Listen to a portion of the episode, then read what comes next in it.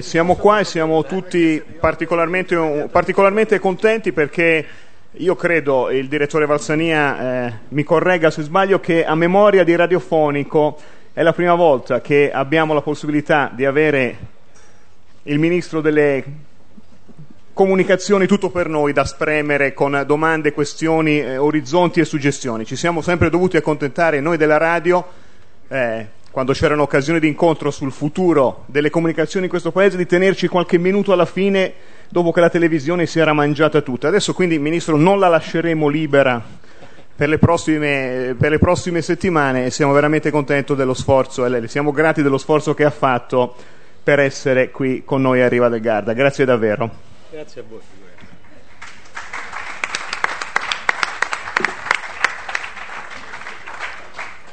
Allora, per tagliare i tempi, io spero, ringrazio moltissimo per l'attenzione, Getto Massimo, perché un, per noi è una cosa molto importante anche il gesto simbolico di ricordare che la radio non è un pezzo della televisione, ma è una cosa autonoma.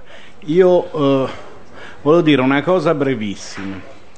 Mentre si parlava di cosa chiedere al Ministro, la questione centrale che mi veniva sviluppata da Massimo Cirri e Luca Sofri era se bisogna fare il saltino quando si è dentro un ascensore che cade, dice bisogna fare il saltino per salvarsi oppure no. Ora io non so se il Ministro abbia la risposta su questo, invece sicuramente ci può dire qualche cosa sulla possibilità della radio di rendersi autonoma in un contesto eh, di punto di vista della politica che la considera sempre come la cosa della quale si parla dopo essersi litigati per la televisione nei cinque minuti che seguono. Perché noi abbiamo l'impressione di avere vissuto così. Aggiungo una piccolissima riflessione. La radio storicamente nasce legata alla televisione in Italia, però adesso nella mia esperienza io ho tutti i concorrenti che sono editori cartacei e non ho concorrenti televisivi. Addirittura quando il gruppo Mediaset è voluto entrare nel mercato della radio ci è entrato attraverso la Mondadori che è il suo comparto televisivo. E invece nel grande mondo delle frequenze c'è il gigante della telefonia e nessuno parla di radio, televisione e telefonia che cosa ci dice del nostro mondo? Che, che speranza abbiamo di diventare liberi? Ma eh, innanzitutto vi ringrazio per eh, bellissimo posto, l'occasione per parlare di radio. Sul saltino mi interrogavo moltissimo da, da ragazzino, anch'io se fosse indispensabile fare, fare, il saltino nell'ascensore che cade. Deve essere una, un luogo abbastanza frequentato nell'immaginazione. E, ehm, io, io par- parto semplicemente dicendo che il, il, fatto che il dibattito e l'interesse politico eh, non consideri la radio con la stessa attenzione con la quale considera la televisione, eh, io non lo giudico un fatto soltanto negativo. C'è, anche, c'è, c'è del negativo, ma c'è anche del positivo in questo.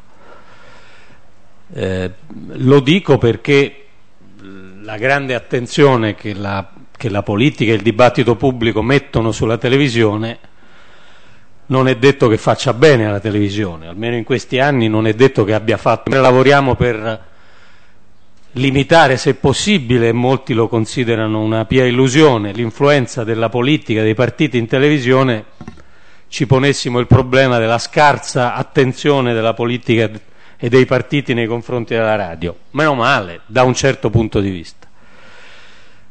Perché l'altro elemento, quindi il primo elemento positivo è questo, e cioè essendo che il, il circuito politico funziona molto attorno alla presenza in generale nei telegiornali, nei pastoni dei telegiornali, nella visibilità dei telegiornali, non essendoci eh, questo nella radio forse viene dedicata meno attenzione. L'altro motivo molto semplice è che la televisione è stata al centro invece, questo è molto più serio, in Italia di uno scontro politico-economico collegato anche con il conflitto di interessi che per fortuna nel, nel mondo della radio c'è meno. Quindi c'è anche del buono in questo essere eh, meno invadente il dibattito pubblico e la politica nel mondo della radio. Questo buono corrisponde anche al fatto che il mercato radiofonico è eh, più aperto di quello televisivo. Noi abbiamo parlato per 10-15 anni di duopolio in televisione, di blocco della, della concorrenza, di mancanza di concorrenza e di voci diverse Sappiamo che il mondo della radio invece è un mondo in cui mm, non esistono mercati perfetti naturalmente, no? però certamente c'è una competizione abbastanza libera che riguarda alcuni grandi giocatori, editori di grandi dimensioni, pubblici e privati, e poi moltissimi piccoli giocatori, radio comunitarie, radio locali e con il passare del tempo anche eh, web radio, eccetera, eccetera. La parte negativa direi che è una, quindi da un lato mh, mm, io non mi, non mi, metterei alla rincorsa di una maggiore attenzione eh, della politica e di un certo tipo di dibattito politico pubblico verso la radio che sta molto bene da sola da questo punto di vista. Dall'altro invece certamente c'è stata una, eh, c'è una sottovalutazione la sottovalutazione secondo me riguarda due argomenti principali, ne parleremo magari nel corso di questa chiacchierata. Primo è forse c'è una eh, sottovalutazione nel mondo della RAI, eh, quindi tel- del servizio pubblico, eh, della parte radiofonica, che è un po' eh, lì sì nel mondo della RAI eh, un po' la, la, il fratello o la sorella minore del mondo televisivo. Non si può dire così dei grandi editori privati radiofonici che non è che hanno in casa dei fratelli o delle sorelle maggiori televisive, ma nel mondo RAI è un po' così. Questo vale per tutto, raccolta pubblicitaria, investimenti, tecnologie, palinsesti. E quindi giustamente si discute se varrebbe la pena di fare una società autonoma della radio, che se la giochi sul mercato da servizio pubblico autonomamente. E l'altro problema che non è positivo appunto di questa scarsa attenzione è il problema, chiamiamolo così, tecnologico, cioè delle, del futuro della radio dal punto di vista dell'evoluzione verso il digitale. Eh, in Italia si è parlato moltissimo e si è anche fatto, spesso fa, facendo errori, qualche cosa per la transizione al digitale della televisione, obiettivamente negli ultimi 5-6 anni non si è fatto praticamente nulla per la transizione al digitale della radio, che è rimasta ferma da alcune dichiarazioni di principio fatte 6-7 anni fa, che oggi sono palesemente superate e sulle quali noi stiamo cercando di rimettere in moto un po' il meccanismo, però scontando il fatto che per 6-7 anni tutto è rimasto fermo. Quindi, per alcuni versi, Meglio così che la radio sia poco al centro di particolari scontri e interessi politici, per altri versi invece rischio che questo non sia bene dentro il mondo RAI e non sia bene per la sfida della transizione tecnologica. Ecco, proprio tras- sul passaggio delle tecnologie, la transizione tecnologica. L'Italia vive una situazione assolutamente unica nel mondo. L'Italia è l'unico paese nel quale le frequenze sono proprietarie. Ora c'è il mio collega Caprari che dice avremmo diritto all'isofrequenza, ma invece nel concreto qual è la linea di sviluppo del sistema delle frequenze italiano? Anche parlando del digitale, l'orizzonte che era stato proposto era di affidare alla, alla, digitalizzazione della radio degli ambiti che in teoria la televisione avrebbe dovuto lasciare, lasciando appunto la prima mossa alla televisione. Ma noi continueremo all'infinito con questo sistema proprietario delle frequenze o possiamo immaginare di eh, diventare più simili al, al, resto dell'Europa con un sistema di concessioni anche articolate sulla base di qualche criterio. Eh, dunque, sì, problema eh, complicatissimo, non so quanto i, i presenti eh, lo, lo, padroneggino e quanto siano interessati alla questione, eh, alcuni sicuramente molto, altri invece forse non, non sanno molto di, di, di, che si parla. Comunque, eh, cioè sono, parecchi sono scafati, eh, parecchi vabbè, sono allora, scafati. No, perché vorrei tarare il livello di... il livello di, di eh, per, vabbè, situazione di partenza credo che tutti la conosciamo, addetti ai lavori e non addetti ai lavori, basta girare con, con eh, una radio per varie zone del, del, paese o di una stessa città e capiamo che eh, così com'è la, la, il segnale non, non, funziona, che sia la, la RAI o che siano le radio commerciali o le radio locali, eh, certamente è una situazione che non funziona. Eh, le, le, FM, la modulazione di frequenza, si dice spesso che è abbastanza una, una gran confusione, una, una, una giungla.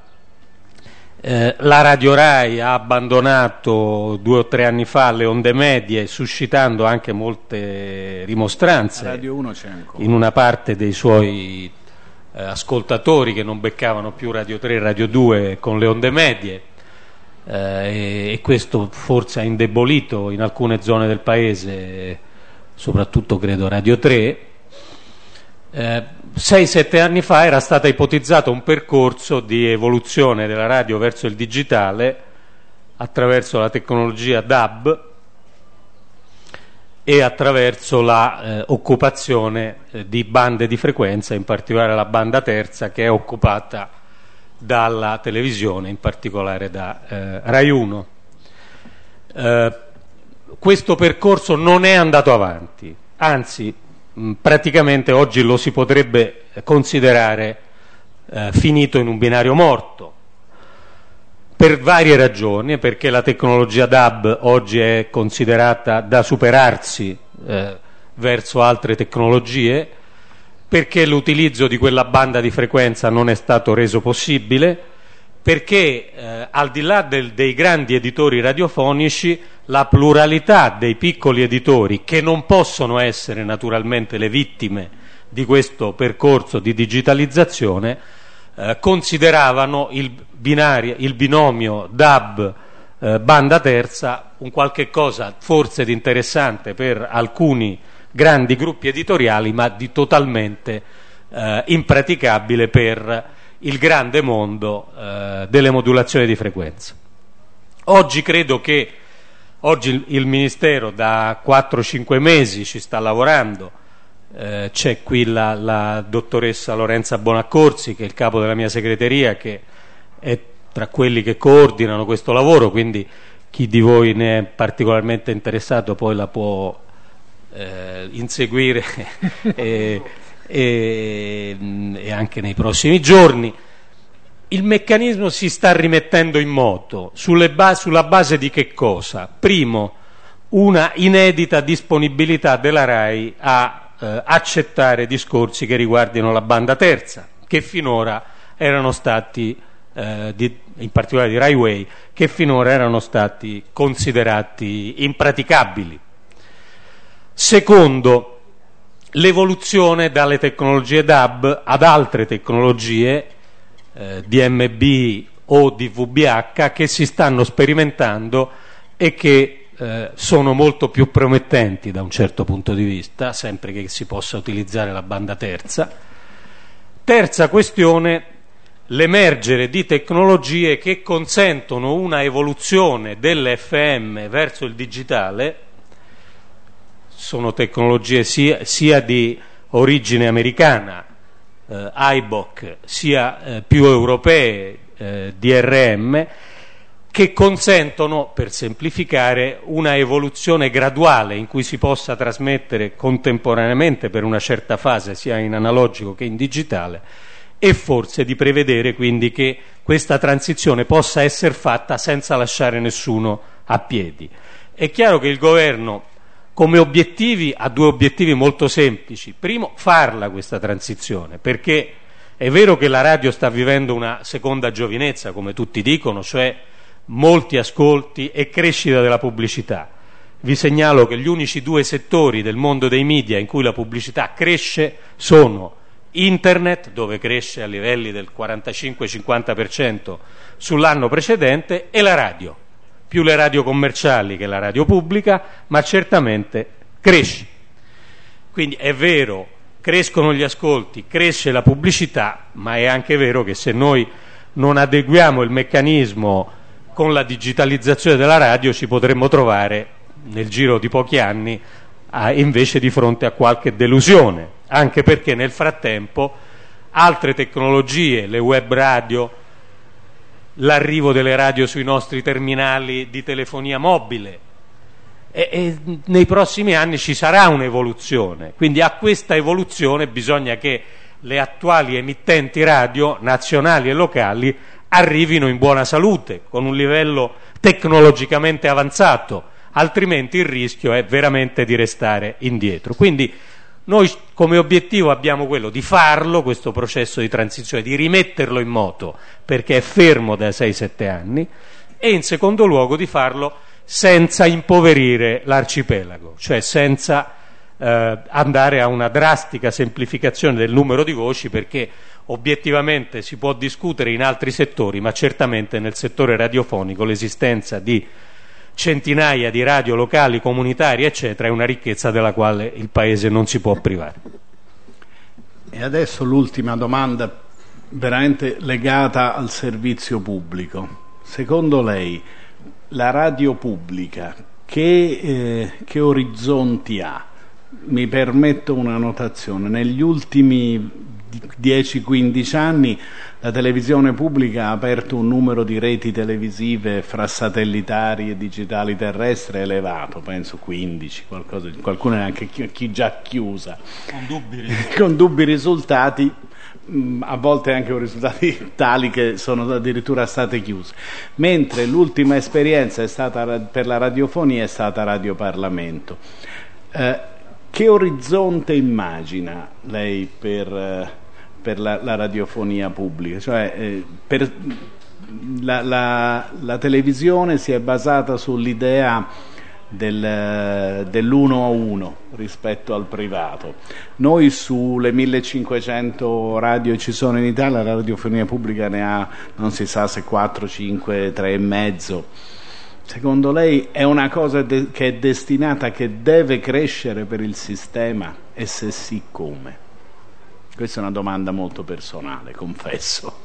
No, è personale anche per me perché io sono un super utilizzatore della, della radio pubblica, nel senso che da qualche, da qualche lustro mi, mi, sveglio la mattina con, eh, con, qui c'è anche uno degli storici curatori, con, con un programma di, di, Radio 3 e poi mi sento dei, dei, dei giornali radio su, su altre...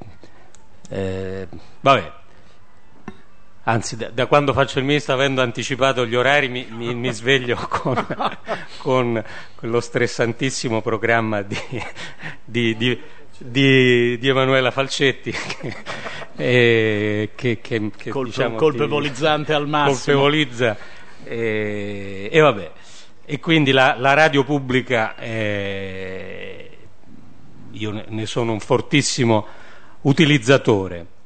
Tra l'altro la radio pubblica e le sue sorti in questa fase eh, sono molto interessanti, anzi scusate se faccio questo riferimento televisivo, anche perché ci fanno intravedere che cosa succede in un mercato aperto, eh, mercato aperto che nel fronte televisivo ancora non c'è e in cui la televisione pubblica in fondo in questi anni è passata da una situazione di monopolio a una situazione in cui la propria identità si definiva semplicemente per differenza da un altro soggetto, no? c'era un soggetto pubblico e un soggetto privato. E la radio invece è un mercato vero, in cui la radio della RAI ha 6, 7, 8 concorrenti eh, privati che hanno diverse caratteristiche, diverse qualità, diverse eh, diverse capacità. Io credo che sia abbastanza evidente eh, che la radio pubblica, eh, facendo in questa situazione, certo non siamo una situazione in cui l'azienda madre, la RAI, versa in condizioni spettacolari dal punto di vista dell'efficienza e della... né in una condizione nella quale l'azienda madre dedica al settore radiofonico tutta questa importanza. E nonostante questo eh, la Radio RAI ce la sta facendo in termini di, di diciamo così, mantenimento di una quota di mercato, mantenimento di ascolti, eccetera. Eh, la direzione in cui andare, a mio parere, è sempre più, ovviamente, ma non solo eh, per la radio, una direzione che, che, privilegia una scelta di contenuto, cioè la radio pubblica deve differenziarsi eh, dal resto dell'offerta commerciale eh, dal punto di vista della qualità dei propri contenuti di servizio pubblico. Eh, a mio parere, e qui il discorso non mi coincide troppo con i discorsi che, si, che facciamo sulla televisione, questo inevitabilmente eh, deve vedere nella radio una fortissima accentuazione rispetto all'offerta commerciale di tutto ciò che è eh, la parte informativa, ma intesa in senso allargato, non mi riferisco solo ai notiziari, no? eh, ma diciamo all'indotto dell'informazione. Attualità, approfondimento, emergenze, fili diretti, tutte poss- le possibilità che ci sono di utilizzo di questo mezzo. E in secondo luogo, potenzialmente per la radio pubblica, essere all'avanguardia nella sperimentazione di modalità nuove, anche dal punto di vista tecnologico.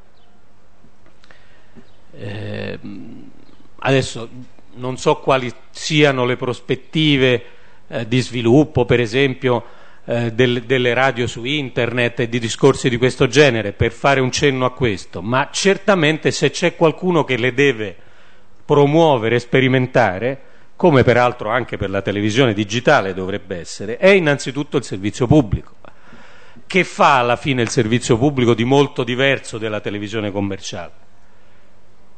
Promozione, pluralismo informativo, promozione della, della lingua, della cultura italiana, eccetera, eccetera, innovazione, sperimentazione dal punto di vista del mezzo di cui stiamo parlando. Queste sono poi le missioni fondamentali. Quindi penso che in questo la radio le debba fare. A mio avviso nella RAI guadagnerebbe, ma questo è un compito che anche nel mio disegno di riforma abbiamo eh, evitato di affrontare direttamente e abbiamo affidato alla futura fondazione, al futuro nuovo assetto della RAI io penso che questo si svilupperebbe meglio nella radio della RAI eh, se ci fosse un'autonomia societaria di una società della radio. Ovviamente con una quota di canone pre-assegnata, eh, perché altrimenti non, non, ci sarebbe mai un equilibrio economico di una, radio, eh, di una società della radio della RAI. Ma guardate che senza un'autonomia societaria io temo che le strategie di innovazione tecnologica sulle frequenze, sul digitale, di marketing, anche perfino di raccolta pubblicitaria, cioè la raccolta pubblicitaria oggi inevitabilmente viene fatta dalla rete della Sipra cercando contratti televisivi e poi aggiungendoci qualcosa per la radio. Questa è la realtà oggi. Quindi a mio avviso la dimensione della radio pubblica potrebbe avvantaggiarsi da un'autonomia societaria nell'ambito dell'universo RAI, ma ripeto è un tema che anche il mio disegno di legge di riforma, che pure lo, lo, lo aveva intravisto nella fase preparatoria e di discussione pubblica che abbiamo fatto prima del disegno di legge, in realtà mette nelle mani della futura fondazione, anche per evitare che in un disegno di legge si entri un po' troppo nei dettagli dell'organizzazione interna poi dell'azienda. E a questo punto, guardando l'orologio, io direi sicuramente c'è qualcuno che non si vuole perdere un'occasione così ricca. Prego.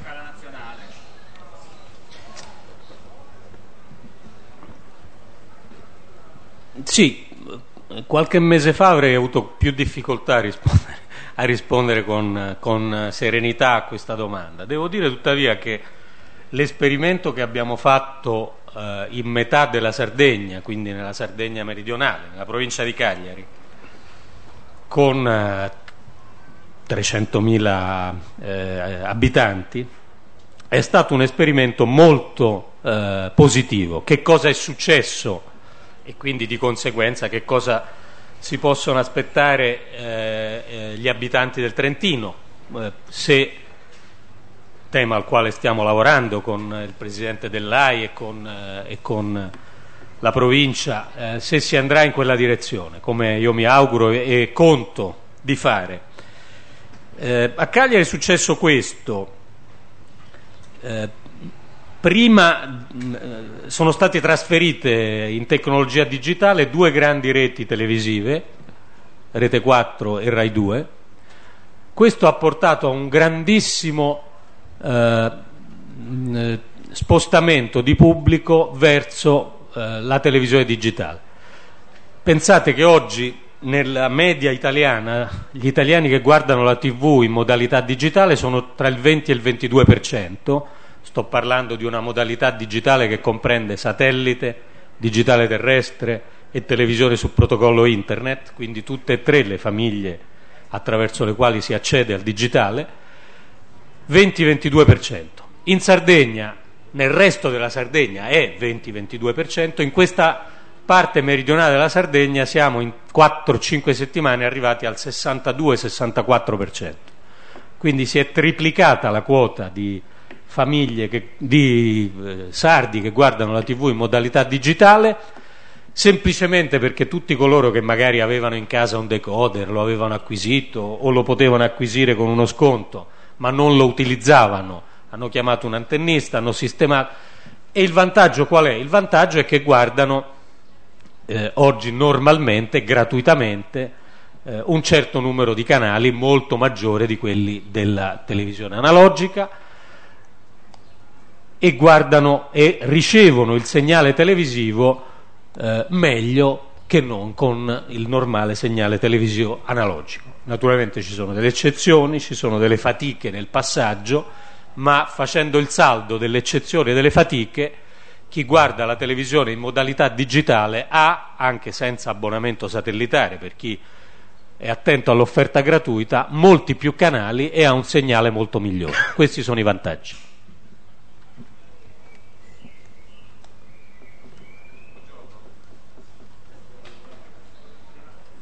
Eccolo, eccolo.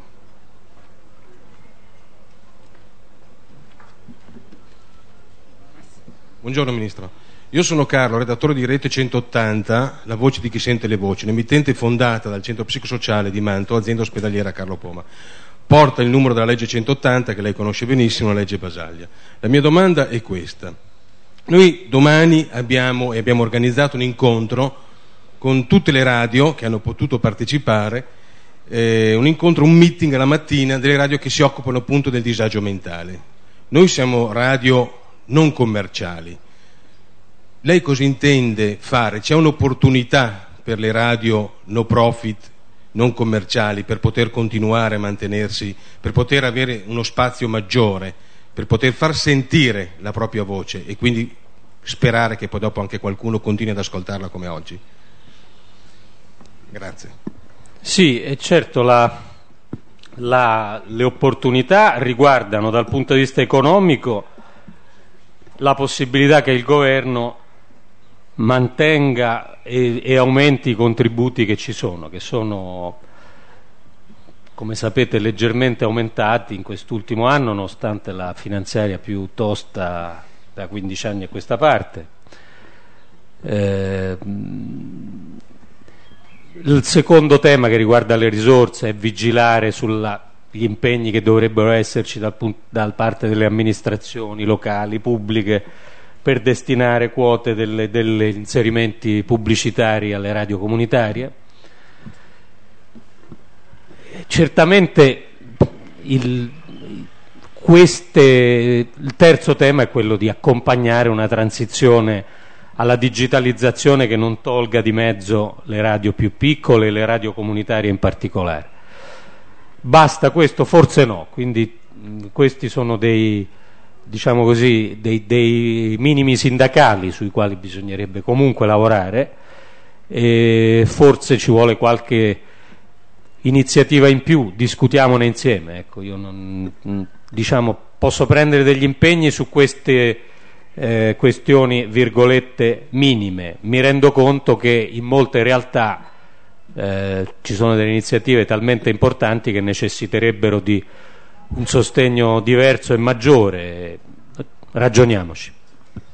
Ministro, se, se, lei permette l'informalità della radio, dato che a noi piace molto che questo, eh, questo discorso, questo primo incontro con lei in specifico sulla, sull'identità, sul futuro, sulle prospettive della radio, si, sia patrimonio di tutti, le proponiamo, in modo che qualcuno in più possa sentirci, una migrazione qua da Luca Sofri per eh, continuare questo discorso in onda su Radio 2 e penso sia anche la prima volta nella storia dei dibattiti umani che un dibattito viene interrotto e ripreso dopo una breve via crucis, ma sono 200 metri e, e se lo facciamo eh, continuiamo a farlo dopo un, un, breve intervallo in modo che eh, qualche ascoltatore in più possa bearsi di queste riflessioni. Ma a loro centro, no? Sì, sì, sì, siete tutti in via. Invit- no, no, è la migrazione collettiva, tutti dietro al ministro che, guidato dal direttore Valsania, migriamo e. Con l'ombrellino. Veniamo alle cose più concrete del lavoro del Ministro. Il Ministro ha appena presentato la cosiddetta riforma della RAI. Si può dire riforma della RAI? È una sintesi, com'è la formula esatta della... No, vorrei che non, che non, non sia considerato un'iperbole, è, è, la riforma della RAI. Si chiama riforma della RAI, così anche formalmente. Allora, la domanda che io vorrei fare da profano, fingendo di non essere uno che lavora alla RAI, è questa le persone che ascoltano il dibattito, la discussione sulla riforma della RAI proposta, tra l'altro qual è l'iter? Cosa succede adesso? Lei ha presentato la riforma della RAI, questa riforma che cosa le deve succedere diciamo, nel suo auspicio? Beh, eh, il, governo presenta dei disegni di legge, eh, il Parlamento li, esame, li esamina, l'esame comincia martedì della prossima settimana al Senato, eh, realisticamente dovrebbe durare al Senato eh, due o tre mesi, poi passa alla Camera eh, e poi con ogni probabilità ritorna ancora una volta al Senato perché quando la Camera lo modifica c'è bisogno di una terza e ultima lettura al Senato. Eh, tutto questo percorso ci può impiegare nella migliore delle ipotesi 6-7 mesi e io mi auguro che, che siamo nel campo delle ipotesi, ipotesi migliori. Plausibili. Questo quanto ai tempi. Quanto alla sostanza, appunto, la cosa che stavo dicendo, eh, la riforma della RAI sembra una cosa che comprensibilmente appassiona molto la politica per una quantità di ragioni che conosciamo, ma se lei dovesse spiegare cosa c'è dentro questo progetto per cui la televisione migliora per gli spettatori, come la spiegherebbe? Ma io direi che questo progetto ha tre obiettivi. Uno, eh, rende la RAI più autonoma eh, dai governi e dai partiti. Eh, due, eh, mettere la RAI in condizione di decidere con un'efficienza eh, simile a una normale azienda di comunicazione.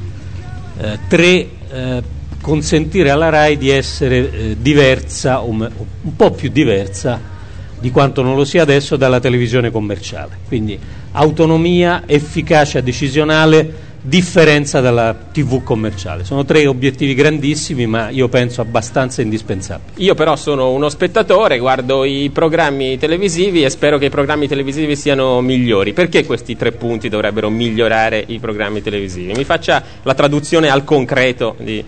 Beh, molto semplicemente perché oggi i programmi televisivi eh, vengono spesso scelti con criteri troppo influenzati da o interessi di natura politica o spinte contro spinte di natura politica. Secondo perché la paralisi decisionale, che credo evidente a tutti, del vertice RAI per come funzionano le leggi attuali, non consente alla RAI di investire sul futuro, di scegliere magari eh, dei dirigenti più giovani, di rischiare dei nuovi programmi.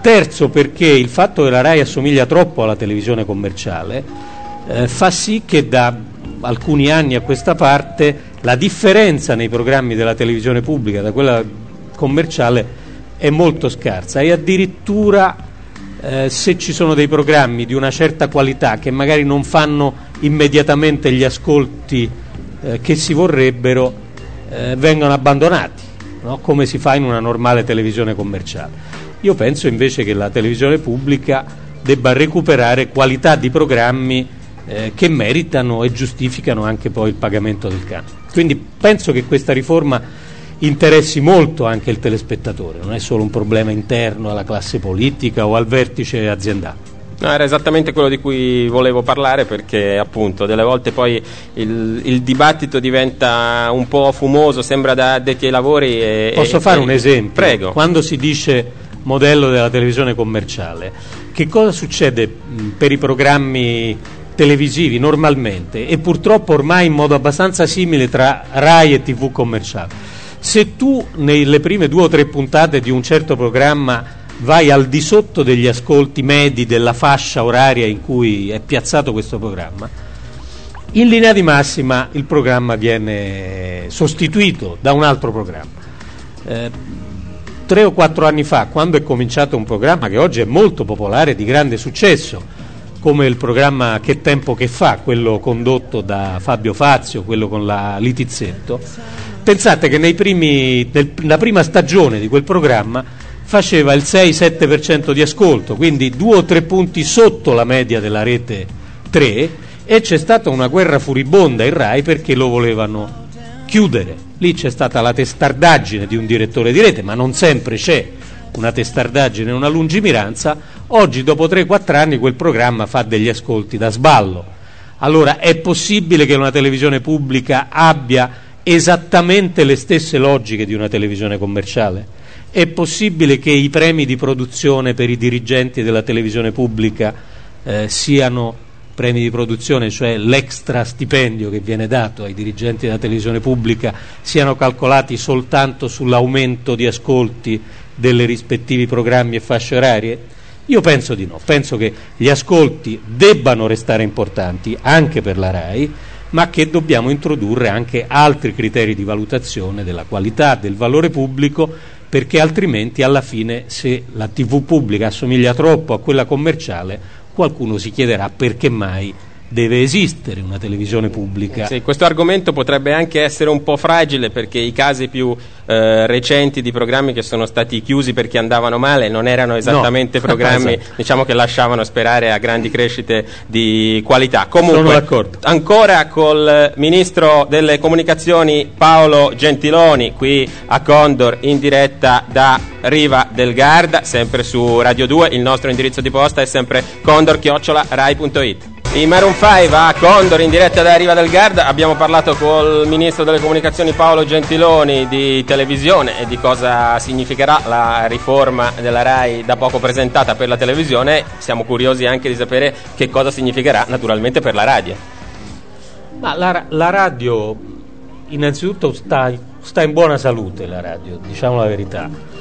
E sono anni, anzi decenni che si fanno pronostici sul declino della radio, no? un po' come la monarchia inglese, tutti dicono da, da, decenni che la monarchia e poi la monarchia inglese invece è fortissima. Però un po' come la monarchia inglese, la cattiva salute della televisione aiuta molto anche la buona salute della radio. Sì, no? non c'è dubbio.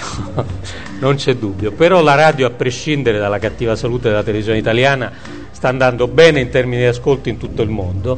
In Italia va bene come ascolti e va bene anche come raccolta pubblicitaria, è uno dei pochi settori nel sistema dei, dei media in cui la pubblicità cresce. Perché? In fondo perché la radio anticipa, oggi in televisione si parla molto di una televisione che sia disponibile un po' dappertutto e a qualsiasi ora del giorno, che non sia più soltanto una roba per la sera nel salotto di casa. E ricordatevi che anche la radio ai suoi inizi era una cosa per la sera nel salotto di casa, però da decenni la radio è una cosa invece che si può ascoltare dappertutto e con i nuovi sistemi, iPod eccetera, lo sarà sempre di più. Quindi la forza della radio è che te la puoi portare appresso in qualsiasi ora e con molti strumenti. La difficoltà naturalmente eh, della radio è quella che, che, la, che l'ascolto è, è molto più, più, frammentato, meno generale della televisione. No? la, la, grande forza della sorella televisione è che ci sono alcuni programmi che tengono davanti al teleschermo decine di milioni di italiani in contemporanea, mentre la radio è un arcipelago, è, è pulviscolare. Che cosa deve cambiare in positivo? Eh, direi la cosa più importante di tutti è che anche la radio ha bisogno, eh, sul piano tecnico, eh, di andare nell'era del digitale. Eh, chi ci ascolta e chi è qui a Riva del Garda a questo dibattito in pubblico sa benissimo che uno dei problemi degli ascoltatori della radio è il fatto che il segnale, che è un segnale ancora tradizionale, analogico, anche per la radio della RAI e per tutte le radio commerciali, è un segnale che va e viene, che non ha eh, quella eh, fedeltà, riconoscibilità, pulizia di segnale che nel mondo digitale è indispensabile. Quindi l'obiettivo principale per il governo è facilitare una situazione in cui anche la radio e anche le radio più piccole, le radio comunitarie, eh, vadano verso il digitale. Questo penso che migliorerà di molto gli ascolti e consentirà alla radio che vive una seconda giovinezza di viverne anche una terza e una quarta nei prossimi decenni. Questo sul piano tecnico, sul piano generale della gestione, dell'emancipazione, dell'indipendenza del, di Radio Rai rispetto alla Rai, cosa c'è nella riforma? Ma la, nella riforma c'è affidare a un nuovo vertice della RAI, che immaginiamo indipendente dal governo e dai partiti e legato a una fondazione, la decisione se decidere di trasformare la radio della RAI in una società autonoma. Io penso che sarebbe una buona soluzione, cioè la radio invece di essere le ultime tre righe delle prese di posizioni televisive della RAI eh, diventa un obiettivo in sé, una frontiera in sé, in cui fare radio pubblica significa dare anche qui qualche cosa in più di quello che danno le radio commerciali, più informazione, più qualità, più sperimentazione anche del nuovo che c'è anche eh, negli strumenti radiofonici, pensiamo alle radio su internet, pensiamo alle nuove tecnologie. Consentire alla radio pubblica di avere una società autonoma potrebbe essere una soluzione per metterla eh, di più al passo con i tempi. Eh, naturalmente poi il segreto nel futuro sarà sempre quello dei contenuti. Si dice da anni che il sistema dei media dipende dalla qualità dei contenuti più che dalla tecnica e questo naturalmente è vero anche per la radio, sapendo che quando parliamo di contenuti non parliamo solo dei contenuti tradizionali, ma parliamo anche di quella capacità delle radio di fare comunità, di consentire una certa interattività, un certo scambio con gli, con gli ascoltatori che è più difficile in televisione, di costruire addirittura comunità, e questo ci verrà delle radio su internet, eh, che, che sono impensabili oggi con semplicemente una radio che parla e il pubblico che ascolta. Quindi quando si dice contenuti non si parla soltanto dei contenuti in senso tradizionale, ma anche della capacità della radio di anticipare questo nuovo mondo dei media che è fatto da interscambio, da partecipazione diretta di chi ascolta nel fare la radio. Vedrete che avremo molti motivi per stupirci da questo punto di vista nei prossimi anni. Ministro, adesso abbiamo parlato delle cose che stanno diciamo, nei nostri interessi più cari di persone che frequentano eh, la radio e la RAI, abbiamo parlato di cose che stanno nelle sue competenze, nel frattempo intorno c'è un mondo e c'è un mondo piuttosto agitato, forse non un mondo ma il nostro piccolo mondo mi chiedo, in eh, quest'anno di un governo vissuto piuttosto pericolosamente e vissuto piuttosto precariamente, abbiamo raccontato a Condor l'altro ieri che arriva più o meno con cadenza mensile il momento in cui per tutta la mattina circolano gli sms, oggi cade il governo, poi non cade, una volta è caduto in realtà addirittura, ma poi si è ripreso. Il suo ministero, pur suscitando con eh, alcune iniziative polemiche e agitazioni politiche, sembra appunto cercare di percorrere una sua strada mentre intorno, intorno volano le coltellate o vola una grande precarietà. È un'interpretazione esatta? Beh, magari, se, se, se riuscissimo a dare questa sensazione, eh, e, e, forse la diamo se, se, se viene raccolta. Beh, succedono, sarebbe, succedono, cose forse più sarebbe, agitate intorno a lei. Sare, no? sarebbe, sarebbe, una grandissima soddisfazione, perché io penso che eh, i governi debbano governare, i ministri debbano occuparsi, ovviamente poi ciascuno fa politica, appartiene a un partito, ma debbano occuparsi non di fare polemiche politiche, ma di occuparsi delle materie eh, delle quali sono incaricati. E un ministro delle comunicazioni ha talmente tante cose importanti di cui occuparsi, in primo luogo la diffusione della banda larga dell'accesso a internet in questo paese, che è forse una delle tre o quattro eh, obiettivi di modernizzazione più importante per un paese, e poi i temi di cui abbiamo parlato oggi, la radio, la televisione, e poi le, le, le guerre sul futuro delle telecomunicazioni, gli assetti, telecom, eccetera.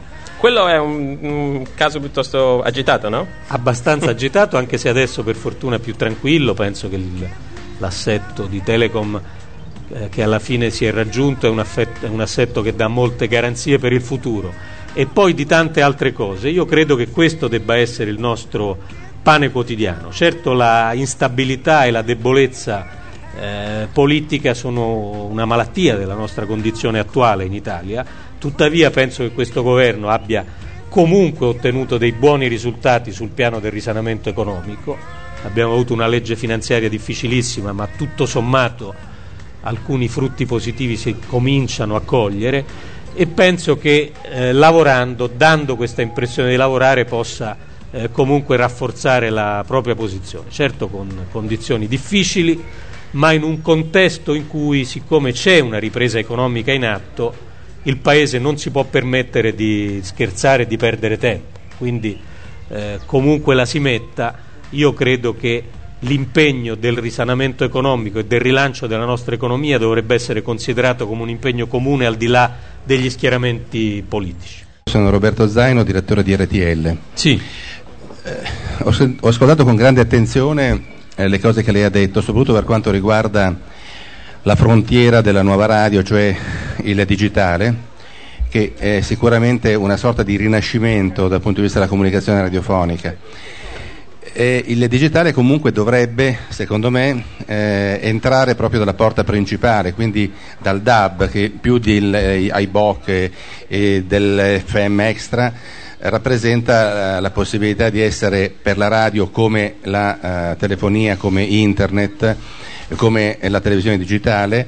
Ehm, portatore di un, di un, messaggio e di un servizio di grande qualità, legata quindi alla trasmissione dei, dei dati, alla trasmissione delle immagini, all'interscambio alla possibilità di creare anche, come diceva lei prima, una eh, sorta di empatia, di comunicazione con queste grandi comunità che si creano all'interno e all'esterno del, del mondo radiofonico. Quindi quello che io non era una domanda, era proprio una, eh, una preghiera, era quella di eh, continuare con questa grande attenzione nei confronti del, del mondo digitale eh, perché la radio che sta vivendo un momento di crescita, un momento di crescita direi che si è conquistato sul campo dai, dai, dai tanti anni in cui è passata da essere radio eh, privata ad essere poi radio azienda, ad essere divenuta radio industria, necessita che appunto eh, il governo eh, guardi con grande attenzione al, al, al patrimonio della radiofonia facendolo vivere proprio come la radio ha, ha, tentato di essere con i grandi investimenti nel, ne, negli ultimi anni ha fatto proprio nella ricerca tecnologica del digitale. Sono d'accordo. C'è qualcun altro che...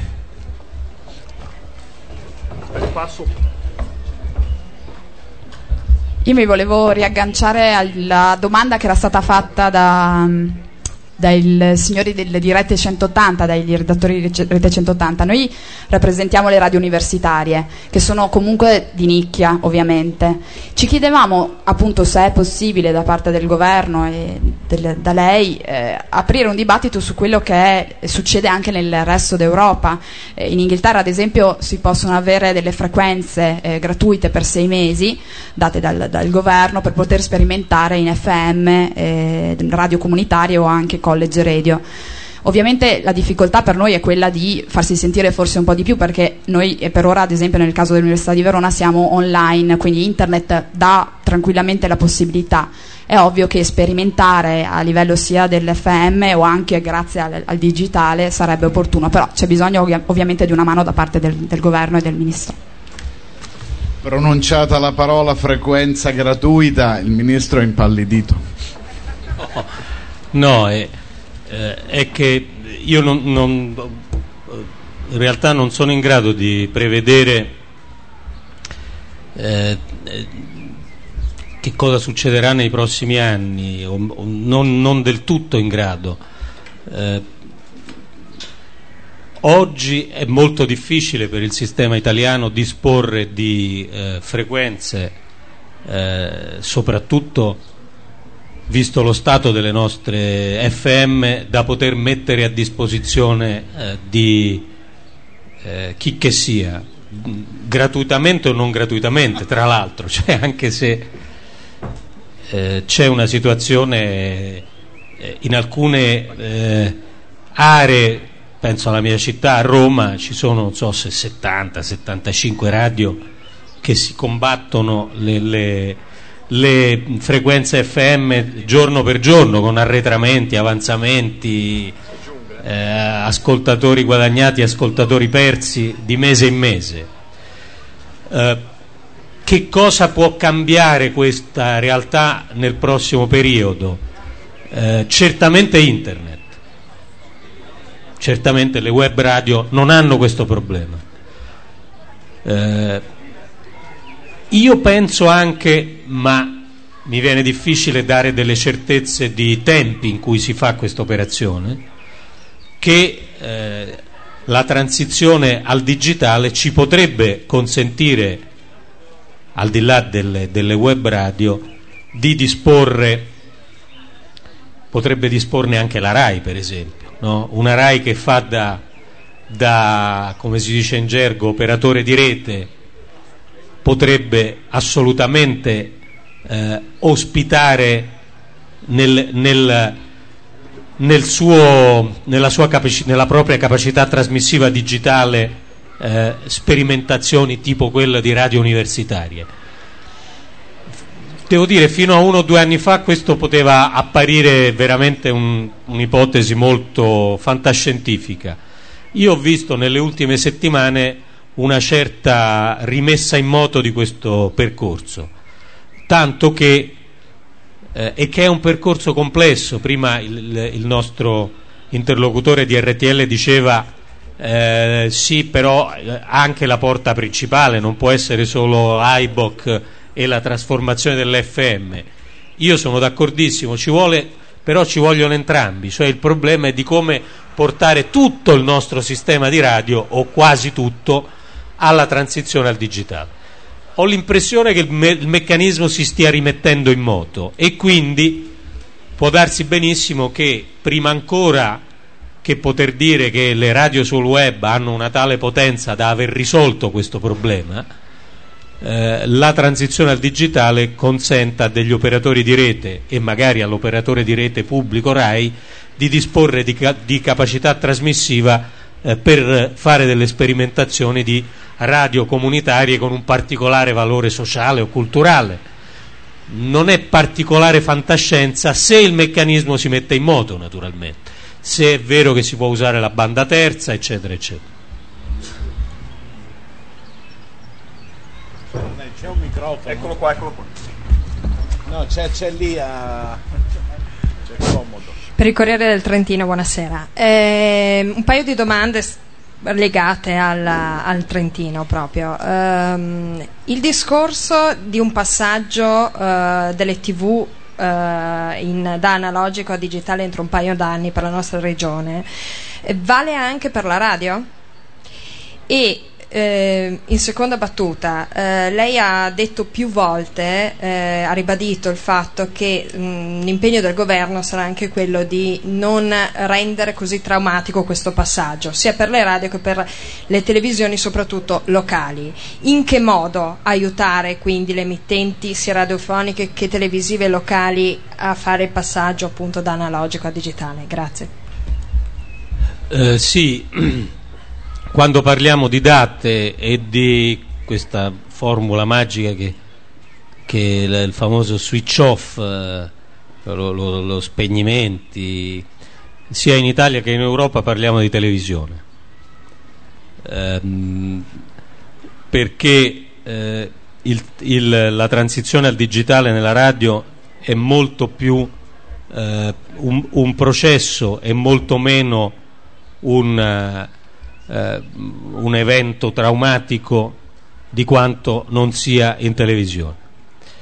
E quindi quando parliamo della possibilità che la provincia di Trento eh, sia tra le aree del paese che eh, prima hanno eh, un percorso di trasformazione al digitale, parliamo in particolare della televisione, perché lì c'è bisogno di date certe, di...